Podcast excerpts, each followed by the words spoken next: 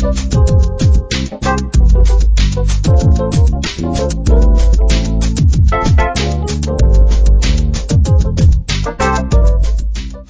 はい、こんにちは。タコラジ第15回目の放送となります。この番組は私、おっさんゲーマーの鍋がお送りします、おっさんによるおっさんのためのゲーム系ポッドキャストということでお送りしております。皆様はですね、通勤の合間にでもさらっと聞き流していただけたら嬉しいかなと思っています。はい、ちょっと1ヶ月ぐらい間が空いてしまったんですけれども、ここ最近、えー、いろんなゲームがまた出てまして、えー、バトルフィールドハードラインですね。バトルフィールドシリーズの最新作をやったり、あともう今日あたりか？えー、ダイイングライトの日本語版がやっと出ますね。前回だか前々回でもう出てるようなこと言ってましたけども、あれはただ Xbox 版の方で海外版が日本語化できただけの話で、まだ日本版出てなかったですね。今やっと日本版が出て、で、まあ、規制がやっぱりかかってですね、血の色が赤じゃなくて緑になったりしてるというところで、ツイッターなんかでは文句言ってらっしゃる方いっぱいいらっしゃいますが、まあ、そういうのが嫌な人はね、海外版をやればいいわけですよ。海外版じゃ英語わかんねえよと。言うんであれば、もう英語を勉強しようという話でございまして、私もね、過去に散々いろんなゲームを英語で無理やりですね、辞書引いて頑張ってやった記憶がありますけれども、あれはあれでね、楽しいですよ。わからないながらもですね、えー、自分の高校までのこの英文法の知識をフル活用してですね、えー、多分こんなこと言ってるんだろうなっていうのをこう、推測しながらゲームをやっていくっていうのもなかなかね、いいもんです。すごく時間かかりますけどね。それなりにあの、やり終わった時の感動はありますので、いいかなと思います。えっ、と、あと、そうだ、日本語化できたゲームといえば、6月ぐらいに発売になるんですかね、日本版は。エイリアンアイソレーション。去年、11月だか12月ぐらい。去年か。ちょっと詳しいこと忘れましたが、だいぶ前に発売されたあのエイリアンゲームですけども、海外版でね。それもまあまんま日本語化できました。さっき起動してみたら、えー、日本語版になってました。で、Xbox One で以前海外版を買われた方は、一度消してですね、また日本語の状態でえー、ダウンロードし直すと勝手に日本語字幕になりますので、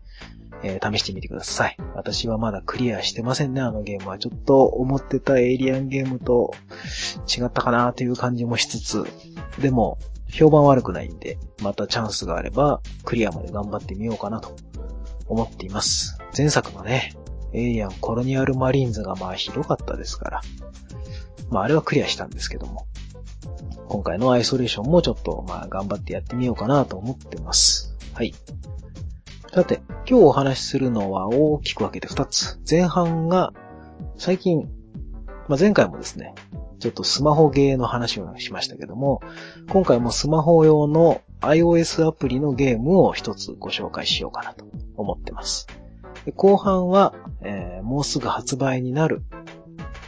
とあるゲームのお話をしようかなと思ってますので、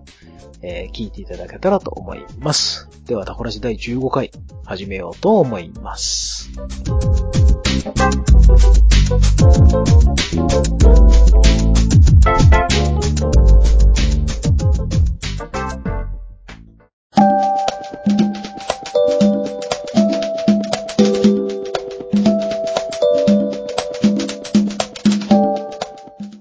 はい、では、えー、本編なんですけども、まず前半、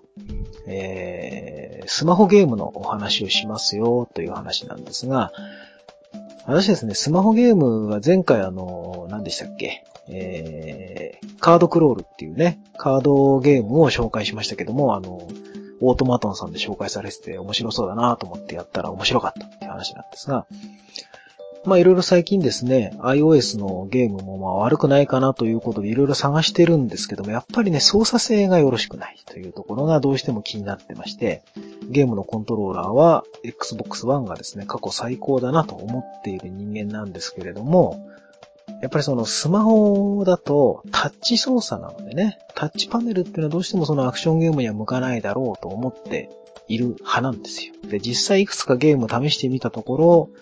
やっぱね、その、タッチのミスみたいなのね、あと思った通りに動かないみたいなとかっていうのはどうしてもストレスになるので、やっぱりスマホゲーっていうのは個人的にはゲームの一番大事なそのコントロールが自由にできないっていうね。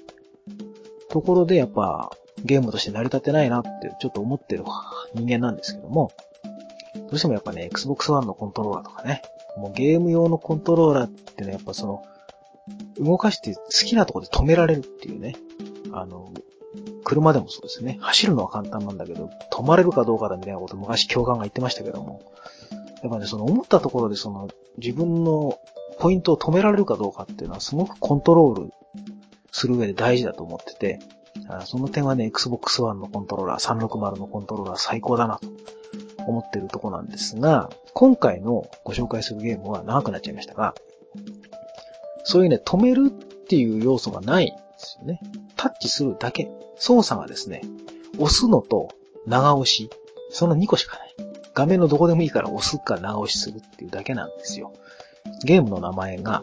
アルトーズアドベンチャーでいいのかな。えー、スノーボードのゲームなんですよ。横スクロールの 2D ですね。まあ、操作が言った通りに押すとジャンプ。で、押し続けるとバックフリップ。バックフリップっていうのはその、後ろバック中ですか、いわゆる。スノボですから、まあ、ジャンプ台とかで押し続けると、ぐるんと一回転後ろにする。長く押してれば押してるだけぐるぐるぐるぐる回転する。ゲームなんですね。で、あの、このゲームが雪山の頂上から、あの、なんだっけ、ラマだっけかな？あの、ロバみたいなやつを飼ってる少年が、そのロバが逃げちゃうんですよ。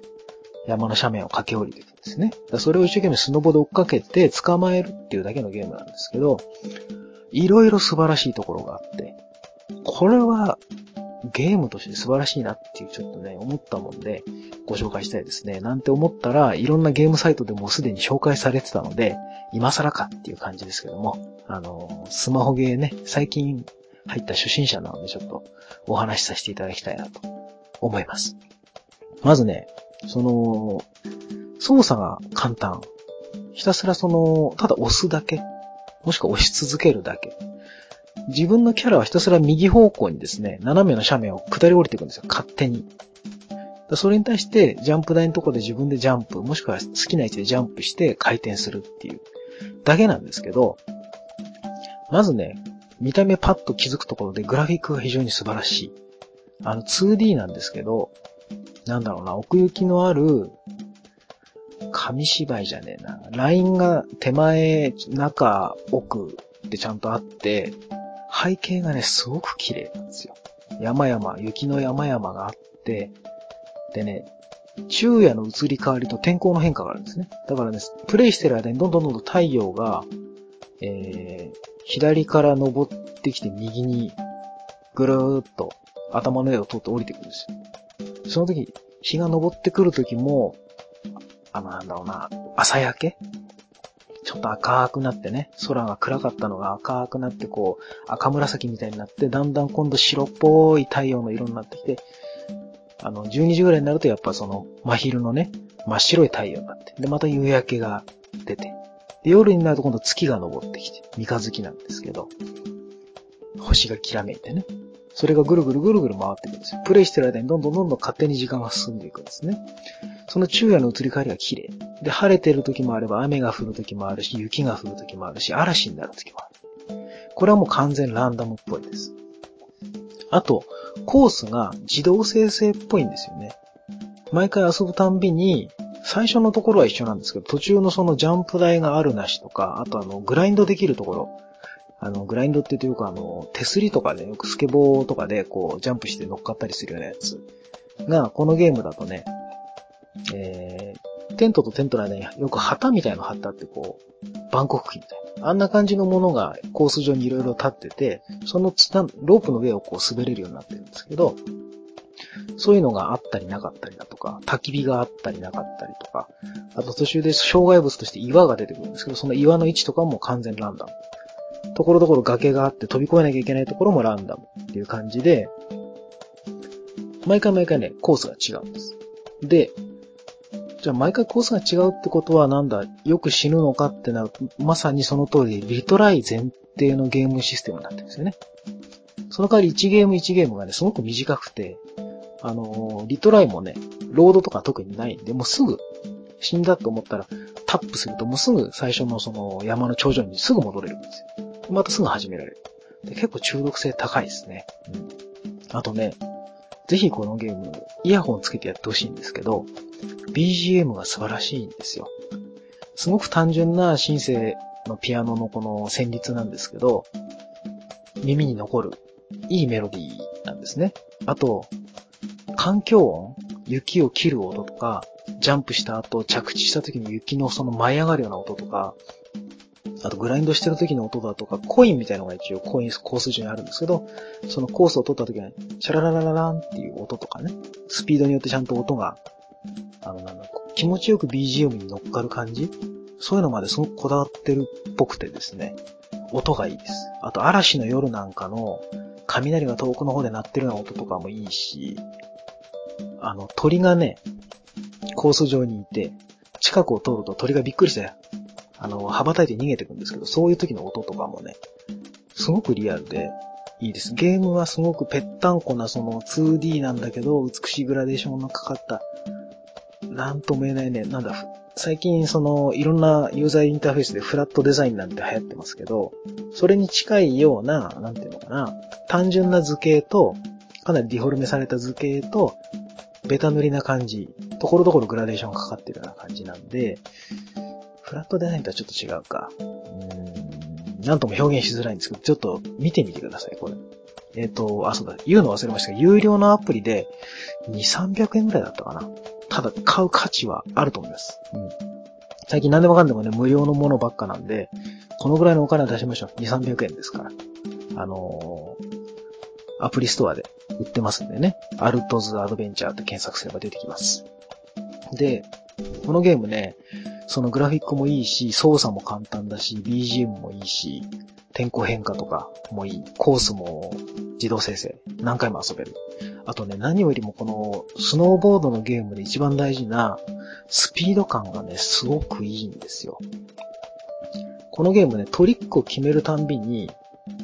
あの、例えばそのさっきのグラインドして着地するだとか、ジャンプでこうバックフリップ一回決めて着地するとかすると、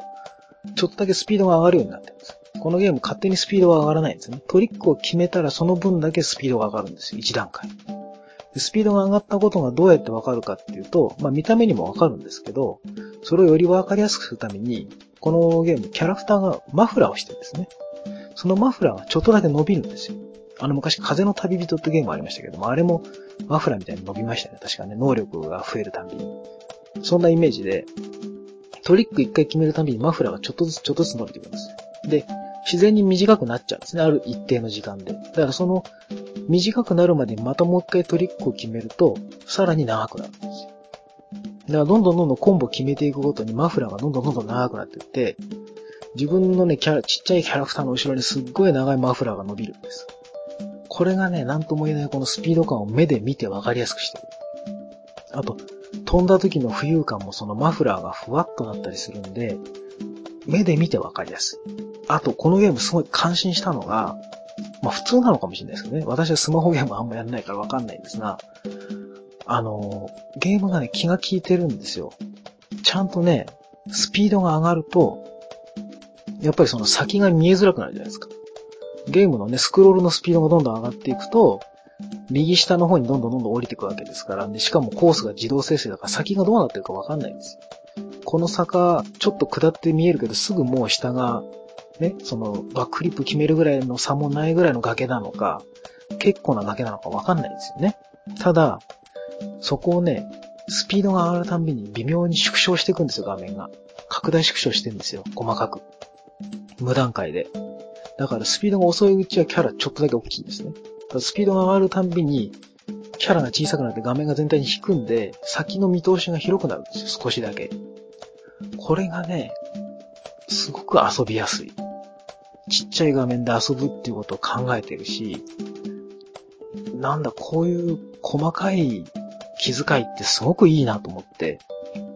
私これですごくこのゲーム気に入ったんですよね。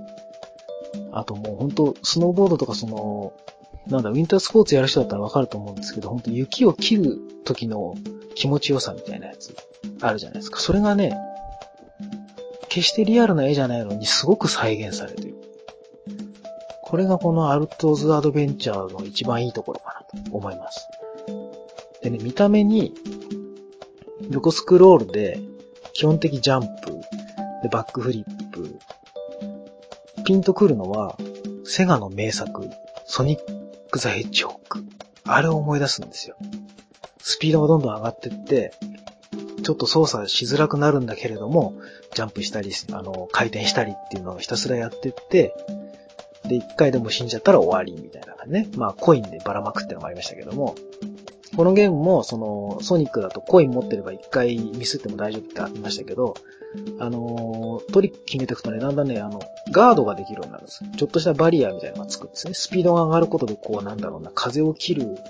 イメージみたいな感じで、前にガードができるんですよね。そうすると一回だけ確かね、岩をね、無視できるのかな岩をぶっ壊したりできるんですよね、障害物を。だね、そういうところまで、あ、これソニックだと思って。でしかもね、あのお金を貯めることでスキルどんどんアップできるんですけど、その中の一つにね、空を飛べるようになるアイテムがあるんですよ。それを買うと、そのマフラーが最大限伸びきった時にボタンをね、ちょっとここだけ違うボタンになるんですけど、ボタンを押すと、自由に空を飛び回れるんですよ。だからね、ここでね、ソニックからナイツになるんですよね。本当に空中を自由にね、ぐるぐるぐるぐる飛び回ることができるんです。どんどんどんどん点数が上がってくるんです。コンボが繋がって。これね、めちゃめちゃ面白いですよ、このゲーム。私今ずっとやってますけど。でね、このゲームね、何度も何度もやらせるだけの力がどこにあるのかと思うじゃないですか。コースは自動生成とはいえね、すぐ死んじゃうようなゲームで、ただひたすらその下ってって、ロバみたいなのを捕まえるだけでしょって思うかもしれません。このゲームでレベル制になってて、レベルを1個クリアするためには3つのね、チャレンジをしなきゃいけないんです。例えば、1回その滑るまでの間に、えっ、ー、と、1回バックフリップを決めなさいとか、何千メーター下れとか、あと、焚き火を壊せとかなんかいろいろあるんですよ。グラインド中にバックフリップを1回決めろとか、それをね、3つ決まっててレ、ベルごとに。それをちゃんとやらないと、レベルが上がらないんです。で、レベルが10個上がること。えっ、ー、と、正確にはレベル1からスタートして、レベル11になると、2人目のキャラクターがアンロックされるんですよね。で、レベル21になればまた3人目がアンロックされる。私今レベル21で、やっと3人目のキャラクターをアンロックしたところなんですけど、キャラクターごとに特性もあってね、あの、バックフリップのスピードが速いけどトップスピードは遅いとか、バランス型ですよとか、トップスピードすごい速くて、あの、物ぶっ壊したりするの得意だけど、バックフリップが苦手とかね、いろいろキャラクターの特性もあって面白いです。だからこれね、言うなればその、ソニックであって、ナイツであって、さらにゲームのシステムが実績解除型のゲームなんですよ。だから実績解除とか、そのチャレンジ系をクリアするのが好きな人は、絶対ハマると思います。必ず3つお題が出て、その3つを同時にじゃなくてもいいんですよね。例えば10匹あの、ロバを捕まえろとか。と思えば1回滑り切る間に、ダブルバックフリップを2回やれとかね。だから、後方2回宙返りを2回やらなきゃいけないとか。結構難しいんですよ。あとそれがトリプルになったり。いろいろ。そうやって一個ずつクリアすることでレベルを上げていくっていうのがね、地味に楽しい。しかも音楽もいいし、リトライのテンポもすごくいいし、で、ちょっとだけこう、距離が伸びていく感じがね、だんだん上手くなっていくんですよ、やっぱり。先が見えなくても、そんなに無限にパターンがあるわけじゃないですかね。だんだんだんだんこう感覚がつかめるようになってくると、細かくトリックを入れて、スピードを上げて、高くジャンプするようになったりだとか、自分のね、なんかテクニックがどんどん上がってくるんですよね。不思議ですよね。その、操作がボタンを押すっていうか、画面をタッチするだけなのに、こんなにテクニックが身についたような気がするゲームっていうのが、すごく新鮮ですね。一応ね、いろんなあの、アイテムだったり、あの邪魔する要素とかのね、あの、追っかけてくるおじいさんとかいるんですけど、そういうのもまあ、いろいろあるのでちょっとやってみてください。えー、今のところね、日本語のアップデートも来てますし、日本語でプレイできるので、ぜひぜひやってみてください。アルトズアドベンチャー。あの、フォーゲーマーさんとかいろんなところでも紹介されてますんで、あのー、多分、名作なんでしょう。私はつい、えー、一週間ぐらい前に知って、やり始めましたけど、ここのとこずっと電車の中で往復のね、会社までの電車の中でやってますけども、非常に楽しいので、やってみてください。アルトザアドベンチャー。値段忘れましたが2、300円なので、おすすめです。さて、えー、後半ですね。えー、タコラジ第15回前半は iOS の Alto's Adventure というゲームを紹介しましたが、後半はいよいよ今月4月の終わりにですね、リメイク版が発売になります。私史上最強のゾンビゲームだと思ってる、 State of Decay、Year-One Edition ですね。出ますね、ついに。私が360の時にドハマりして、もうずーっとやって、で、英語版なんで、英語しか出てないんで、あのー、録画してね、ゲーム動画を録画して、日本語字幕をくっつけて YouTube にひたすら上げてです、クリアまでやりましたけども、素晴らしいゾンビゲームです、これは。 State of Decay はもうね、あの、一番おすすめのゾンビゲーム何ですかって言われたらもう絶対 State of Decay っていうぐらいに、もう、絶対の自信を持っておすすめできるゲームなんですけど、まあもちろん人によってね、好き嫌いはあるでしょう。あの、これを作ったアンデッドラボというところは、規制をかけられるぐらいだったら発売しないっていうですね、素晴らしい気概を持ったスタジオさんで日本版が出てません。えというのもやっぱりそのゾンビの欠損描写だとかいろいろあるんで、まあ、ゾンビの欠損はありだろうと思うんですけどね。某カプコンの某バイオハザードとかはですよ。なんかゾンビだとか人間型のモンスターとかどんどんどんどん欠損してますが、ね、ヘッドショットで頭吹っ飛んだりとかしてましたけども、全然規制かからないんですが、まあいいでしょう。 State of Decay、今現在 Xbox 360と Steam で発売されてます。Steam はですね、おまくになんですよ。日本で買えないんですが、いろいろちょっとやるとまあ買えるのでその辺は調べてください。Steam 版の方は日本語有志がですね、つけてくれますんで、日本語でプレイできます。360版はできません。で、今度 Xbox One 版と、あとまた Steam でもその、最新版ですね。リメイクのそのイヤーワンエディションでしたっけね。D、あの、DLC 全部入りってやつが出ます。多分そちらもまた日本語ファイル対応すると思うんで、どうしても日本語でやりたい方は PC でやった方がいいと思います。私は360版をもうひたすらやってたので、Xbox One 版でちょっとグラフィックのレベルがアップしたやつをね、やってみようかなと思って、一応今もう購入してあります。事前ダウンロードでね。で、今回は何のお話するかっていうと、 State of Decay をやったことない方のために、おすすめできるポイントをいろいろお話ししたいなと。あの、みんなにやってほしい、 State of Decay。あの、英語でしょとかね。英語のゲームでわかんないじゃんっていう方にもある程度説明するので、序盤この辺だけ分かってれば、あの、 State of Decay なんとかなるぞっていうところまでは行きたいですよね。で、実際あの、 State of Decay はすごい細かく丁寧に作ったウィキがあるので、そちら見るだけでもだいぶわかるとは思うんですけども、私なりにおすすめのポイントを紹介したいと思います。でね、State of Decay 何がいいかっていうと、私やっぱりそのゾンビものが大好きなわけですよ。映画でも何でも。でゾンビもの何が好きかっていうと、その世界が終わっていくっていう感じが好きなんですよね。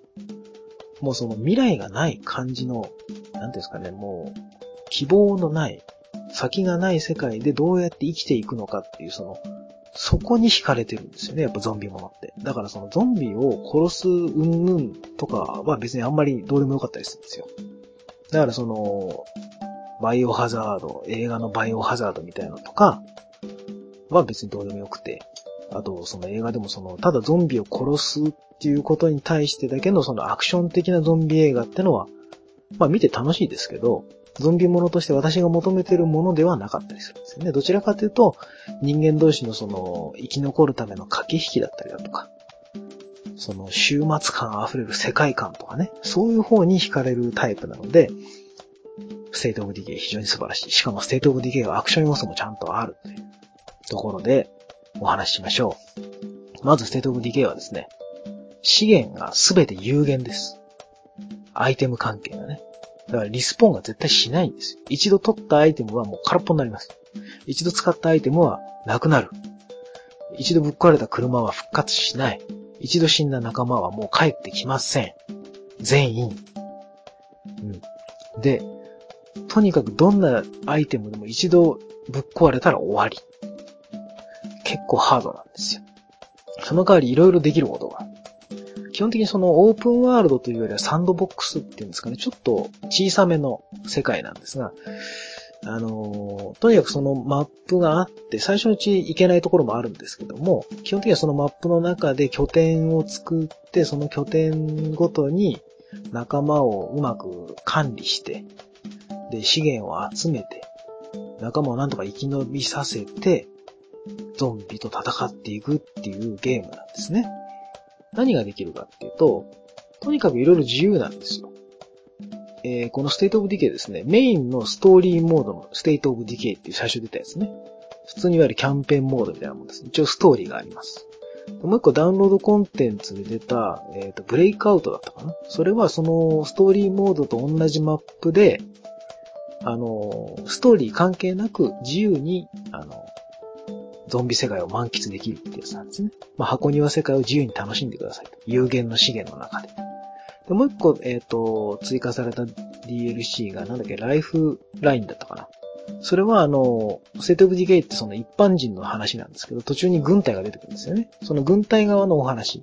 で、違うマップでできるんですよ。だからその三つを楽しめるんですが、今回は主にその最初の State of Decay のメインのやつの話になりますけれども、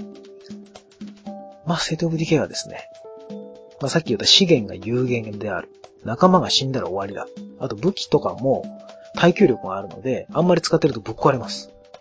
ただ一応全部、逃げ道はある。まあ、資源だけは無理か。資源は絶対なくなっちゃうけども、あのー、仲間は死んだら終わりなんですが、怪我をするとですね、まあ、即死しちゃったらもう終わりなんですけど、怪我したとかですね、流血したとかだと、一応あの、手当てをして、拠点にですね、医療施設があればそこでこう回復させることができるんです。で、ベッドで寝かすことで、あの、ちょっと時間はかかるものの回復します。まあ、ゾンビに噛まれて回復するっていうのも不思議な話なんですけど、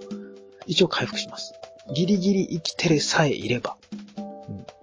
あと、えー、資源もさっき有限とは言いましたけども、食、あの、食い物なんかはですね、拠点に畑とか作れるんですよ。そこで野菜とかを収穫できるので、厳密に言うと有限ではないものもある。まあ、畑を作れればですけどね。畑を作るためにも資源は必要なんですけども。あと、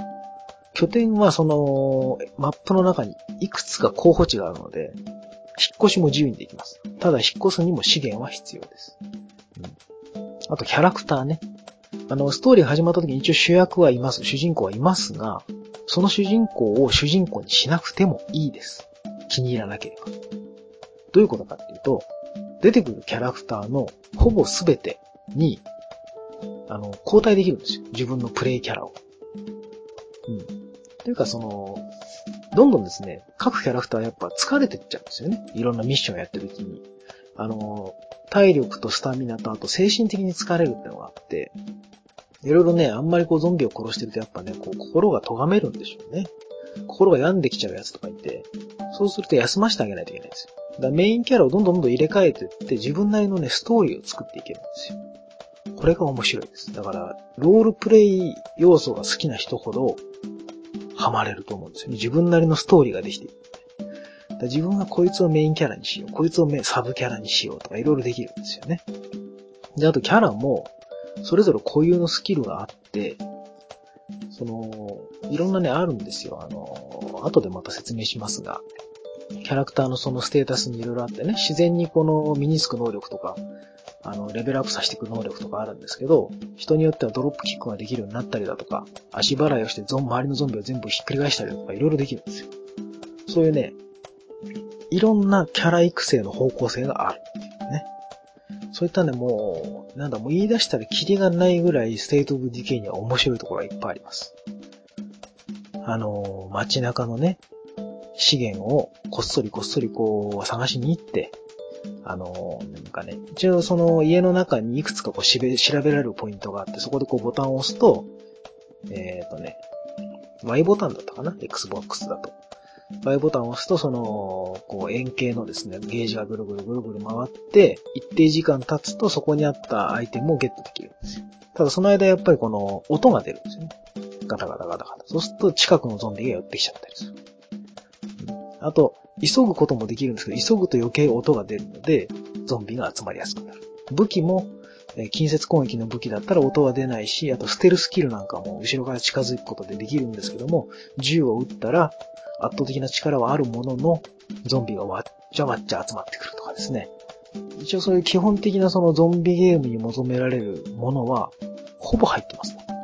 まあ基本的なところはですね、まあそんなもんにしておきましょうか。あとこのゲーム、英語なので、基本的にね、その Xbox 360とか Xbox One でやる場合、最初いきなりなんだかよくわからないって人もやっぱいると思うんです。私一応あの YouTube に動画日本語字幕付きで上げてますけども、まあそんなんでね、見てる暇もないでしょうから、ざっくりね、今回はその、 State of Decay の序盤を説明しちゃおうかなと思うんですね。あの、だここ聞きた聞きたくないっていう方は聞かなくてもいいかと思います。ただその、全くの初心者の方が、 State of Decay の世界で生きていくにあたって、覚えておいた方がいいことってのはいくつかあるので、その辺をちょっと簡単に説明させてもらおうかなと思います。え序盤のストーリーにはどうしても触れてしまうので、そこだけはちょっとご勘弁いただきたいかなと思いますね。このゲームまず、 State of Decay 本編を始めると、えー、どっかのですね、山奥のあの湖畔、湖のところで始まります。で始まった瞬間に自分は、えっ、ー、と、マーカスっていうですね、黒人のキャラクターなんですね。すぐ目の前で友人のエドってのがですね、ゾンビに襲われているところから始まります。いきなり。いきなりアウトブレイクした状態から始まりますね。で、まずとりあえずそのエドを助けますわ。で、そうするとなんかどうもこの二人は釣りにやってきたんだけども、いきなりその周りにいた奴らが噛みついてきやがったって話になって、なんか危ないことが起こってるぞということで、じゃあちょっと山小屋、レンジャーステーションってこのゲーム内で言ってますけど、山小屋にちょっと行こうってなって、山小屋に逃げるわけですよ。そうすると、その山小屋の中に人が何人かいて、どうもなんか周りの人々がその凶暴化してるみたいな話になるんですよ。どうもゾンビ的なものが、伝染病的なものが流行ってるんじゃないか。なんていう話になりますよ。で、この辺からいろいろミッションが、あの、出てくるようになるんですけども、画面の左上かなんかに確かミッションが出るんですけど、えー、バックボタンかなんかでマップを開くとですね、いろいろその周辺の地形が見れるんですが、このゲーム、高いところに登ると、周りを見渡してですね、マップ上にそのいろんな建物とかを表示できるっていうシステムがあるんですよ。監視塔みたいなところに登ったりだとか、給水塔ね。あとなんだ、いろんなちょっとした高い塔に登るとですね、ぐるっと周りを見渡して、 survey point だったかな。なんかあの、偵察ポイントみたいなのがあるんですね。だまずはその山小屋の隣の給水塔に登って周りの施設をマップに表示させる。そうするとここでですね、確かあの、ミッションが2つぐらい出てきて、付近のその、ちっちゃい山小屋とかロッジをね、探索しろっていうのと、あともう一個、 distant、distant gunshot だったかなっていうミッションが出てくるんです。これが結構重要で、とりあえず周りの探索よりも、このディスタントガンショットっていうイベントをやることをお勧めします。というのも、これをやるとですね、キャラクターが一人増えるんですよ。今までそのマーカスとエドだったのが、もう一人、マヤっていうね、女の子を助けるイベントが出てくるんです。このマヤっていうのが、銃がうまく使える。銃に特化したキャラクターなんですよ。だからこれ、助けて損はないです。ちょっと可愛いしね。うん。マーカスとエドで、そのディスタントガンショットっていうイベントでマヤを助けて、3人のキャラクターになります。そうすると、えっ、ー、とね、この時点でもうマーカスからマヤにキャラクターをチェンジすることもできる。メニューを開いて、メニューは確かね、十字キーの上なんですね。上開いて、キャラクター画面でキャラクター選んで、X ボタンだったかなそうするとスイッチって出るんで、英語で。そうするとキャラクターを入れ替えられます。そうするとマヤのとなってプレイできるんです。で、こんで、キャラクターが3人になりました。エドは確かね、まだその時はね、スイッチできないんです。ちょっと理由があって。で、この後山小屋戻っていろいろあって、えー、橋の向こうへ渡ってですね、車をゲットして街へ行くことになります。途中でね、無線が入るんですよ。多分英語でバーって流れるんで、何のこっちゃさっぱりわかんないと思いますけども、あのー、3人がですね、車に乗ってからだったかな。えっ、ー、と、無線が入って、どうやら街の境界にですね、セーフポイントがあると。で、そこのリリーっていうですね、無線の技師の人が、教会まで来てくれたら、あの、かくまってあげるっていうようなことを確か言ってくれて、教会を目指すことになるんですよ。だからね、まずその、最初、山小屋付近で、レンジャーステーションね、いろいろ探索もできるんですけど、このゲームね、拠点がないと、一応その山小屋も拠点として使えるんですけど、拠点がないとあのね、武器とかの保存とかもできないし、あと武器の耐久力も最初のうち弱いので、まずその境界に行っちゃうことをお勧めします。後でまだ戻ってこれるんだよね、この山小屋までは。なので、とにかく何でもいいからとりあえず境界まで車で行きます。そうするとその境界に、さっきその無線で連絡を取ってくれたリリーっていう女の人と、あとアランっていうですね、警察官なのかなもっと保安官っぽい格好をしてて、ちょっと荒っぽい感じの人。こいつはね、その、マーカスたちご一行を入れるのをちょっと反対するんですよね。もうただでさえ人数多いんだから、みたいな。で、もう一人いるのがパスターっていうお医者さん。あとサムっていう黒人の女性。このね、サムが結構ね、育てると使えるキャラなんで、戦闘に。あの、ナイフ系っていうのかな？マチェットみたいなの持たしてやると、ねなかなか使えるキャラなんでおすすめです。あと、ジェイコブっていうリリーの弟。これで全部で、その教会には5人。で、3人で来たので、全部で8人のキャラクターが急に増える。で、この中のほとんどのキャラクターにスイッチできるようになるので、もう自由に使っていただきたい。で、教会に来たら、えっ、ー、と、最初その教会の中をね、案内するっていうミッションがあるので、ここはおとなしくついてってください。ついていかないと、あの、ミッション失敗になっちゃうんで、リリーがなんか英語でバーバーバー言ってますけども、とりあえずひたすらついていけばいいです。教会の中のここがベッドですよとか、ここがキッチンだよとか、そんな簡単なこと言ってますね。ここに医療室があるよとかっていうのね。で、ここまでやると、とりあえずは、教会という拠点を得て、いざこっからスタートできますよってとこまで来ますんで、ここまではやってください、とりあえず。で、ここから重要になるのが各メニュー画面なんですけど、あのー、画面の左上にですね、ホームステータスってのが出てるんです、ずっと。で、そこにモラルっていうバーがあるんですけど、このモラルっていうバーは、あの、どう、自分が理性的な行動をとってるか、それともこう野蛮な行動をとってるかっていう目安のバーだと思うんですよ。でその下にアイコンが5つ並んでいて、食料のアイコン、医薬品のアイコン、弾薬のアイコン、建築資材のアイコン、燃料のアイコンってのがあって、この5つが街中とかいろんなところで集められる資材ですね。で、一定数必ず毎日減っていくので、これは常に意識してください。で、この特に建築資材だとかは、あの、拠点のですね、新しい施設を作るときに使うので、常にいっぱいあって困らないです。食料も人数分必要になります。で、インフルエンスっていうのが一番下にあるんですけどこれは周囲への影響力ですね。だからこの、この教会のコミュニティが他の生存者たちにとってどのぐらいの影響力があるか。後々他のコミュニティも出てくるんですよ。あの、ここだけじゃないんで生き残ってるの。そことのこの、なんていうか、トレード要素。貿易じゃないですけど、なんか、物々交換とかをするときに、どのぐらい自分が有利になるかっていうのは、このインフルエンスが強いことで変わってきます。このインフルエンスはだんだんね、上がっていくので、そんな意識しなくてもいいかもしれません。で、最後のポピュレーションは単純に人数ですね。うん。それだけ分かってればいいかなと思います。で、十字キーの上でメニューを開くと、えー、キャラクターがいっぱい並んでる画面。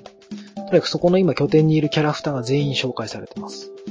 このキャラクターはどんな特性がありますよ、みたいな。で、次のその星のマークのやつが、個別ごのキャラクターごとのステータスが出てるんですよ。で、そこにはね、あの、各キャラクターがどのぐらいスタミナ能力だとか、いろいろあるかっていうのが書いてあって、一番上のカーディオは単純にスタミナですね。スタミナバーがどのぐらい伸びるかっていう。で、ウィッツは探索能力。探索する、そのさっき言った円形のゲージがぐるぐるぐるぐる回りますよ、なんて言いましたけども、それがどのぐらいのスピードでできるかっていうのが変わってくるんですね。このウィッツが高いほど探索に向いてる。でファイティングは単純に直接攻撃力ですよね。直接攻撃がどのぐらい向いてるか。あとヒットポイントの伸び方にも変わってきます。で、シューティングはまあ射撃系の能力で、パワーハウスがなんだっけな。特殊な攻撃力だったかななんか忘れました。えで、最後リーダーシップ。これは単純にその、どのぐらい周りをまとめる能力があるか。これそれぞれですね、どんどんあの、確かレベルアップしていけるんだったと思います。うん。まあ、ざっくり覚えておけばいいでしょう。で、その次はイベントのページ。まあ、ここはね、今までどんなミッションがあったかとか、あの、ほぼ英語なんで読んでももうね、わかんないんで、この辺を飛ばしてください。でその次のステ、アセットってやつは、あの、そのホーム上のステータスが細かく出てますね。インフルエンスとかね。えー、知名度みたいなとか、ベッドがいくつあってとか、人数どんぐらいあってとか。ここでその人数とベッドの数が合ってないと、いろいろ問題出てきます。で、どのぐらい1日にその食料が減るのかとか、書いてあるので、これ見とくといいでしょう。どのぐらい毎日毎日補充しなきゃいけないのかなとかわかるんで。で、最後のですね、えー、ホーム。これがね、えー、大事なんですけど、ここの拠点に今どんな施設があって、どういうものが作れるのかって書いてあるんですよ。これはもうちょっと画面見ていただく、実際のね、ゲーム画面見ていただかないとわかんないと思うんですけど、監視塔があったり、駐車場があったりだとか、無線があって、ベッドがあって、医薬品の施設があってだとかで、空いてるスペースがいくつかあるので、各拠点ごとに。そこに新たなものを建てることができます。で、ワークショップとか作ると、えっ、ー、と、車をね、止めとくだけで回復できたりだとか。車も一回壊れちゃったら終わりなんで、壊れる前に置いとくと、そのワークショップがあれば確かね、修理できるようになったりする。あと武器とかも直せるようになったりとか。いろいろね、あるんですよ。で、この辺はね、一個一個見ればもうわかると思うんですが、えで、この拠点のメニューの一番下にアウトポストってのがあるんですよね。えー、この拠点ごとにね、数が変わってくるんですけど、これ何かっていうと、この近隣の街中で、いろんな空き家を探索して、その家の中の探索スポットを全部探索し終わった時、例えば冷蔵庫だとか、医薬品の棚だとか全部戸棚とかね、全部探索し終わると、ここをアウトポストにできますよみたいな表示が出るんですよ。それをアウトポストにすると何ができるかっていうと、トラップをね、かけられるようになるんです。だから自分の拠点の周りにこのアウトポストってのいくつか作っておくと、たまにね、あのね、ゾンビの群れが街中を更新しやがるんですね。道路を。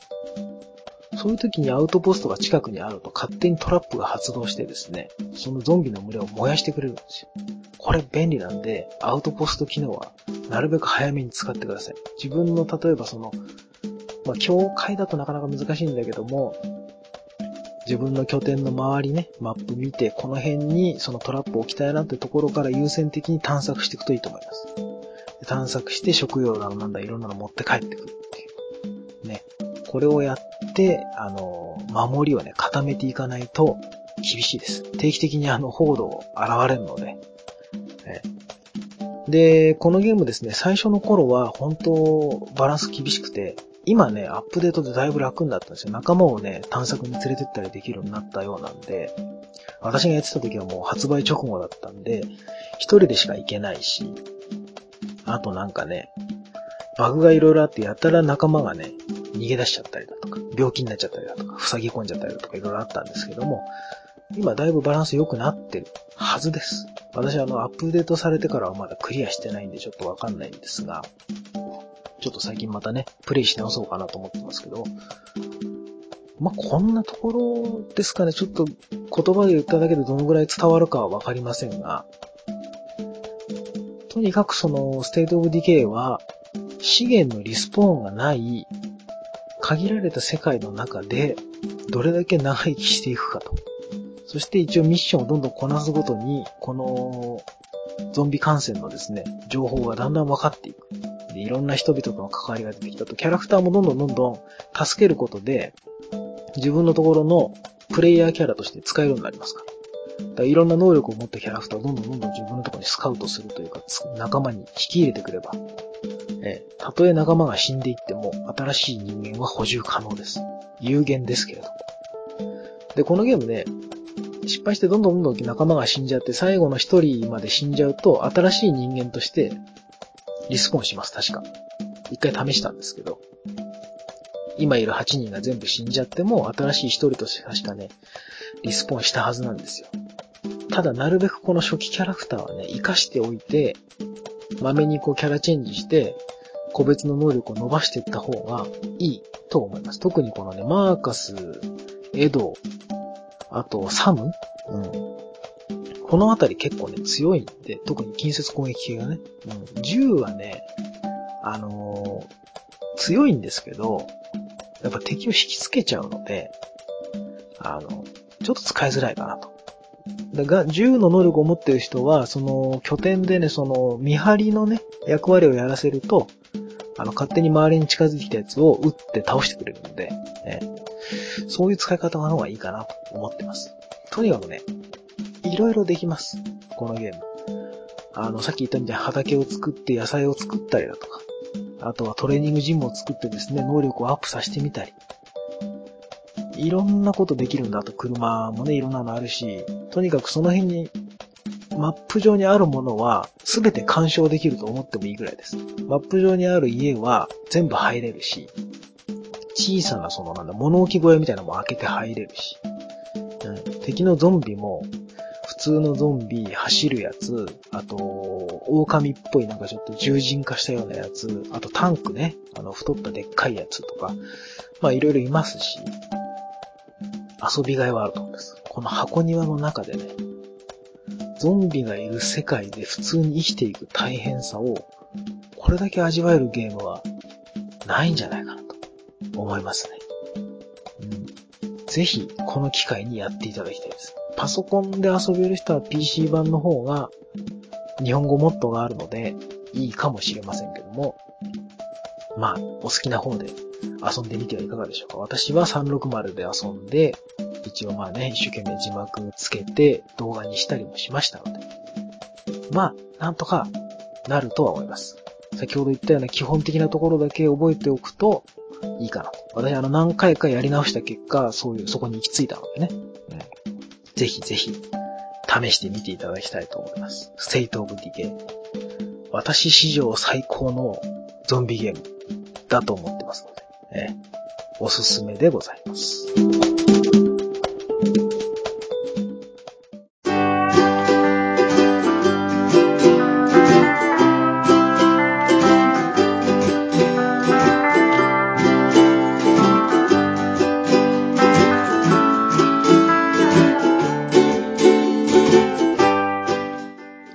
わけで、タコラジ第15回は、えー、前半で iOS のアルトズアドベンチャー。後半で、Xbox One、えー、そして Steam で発売になるリメイクですね。えー、State of Decay Year One Edition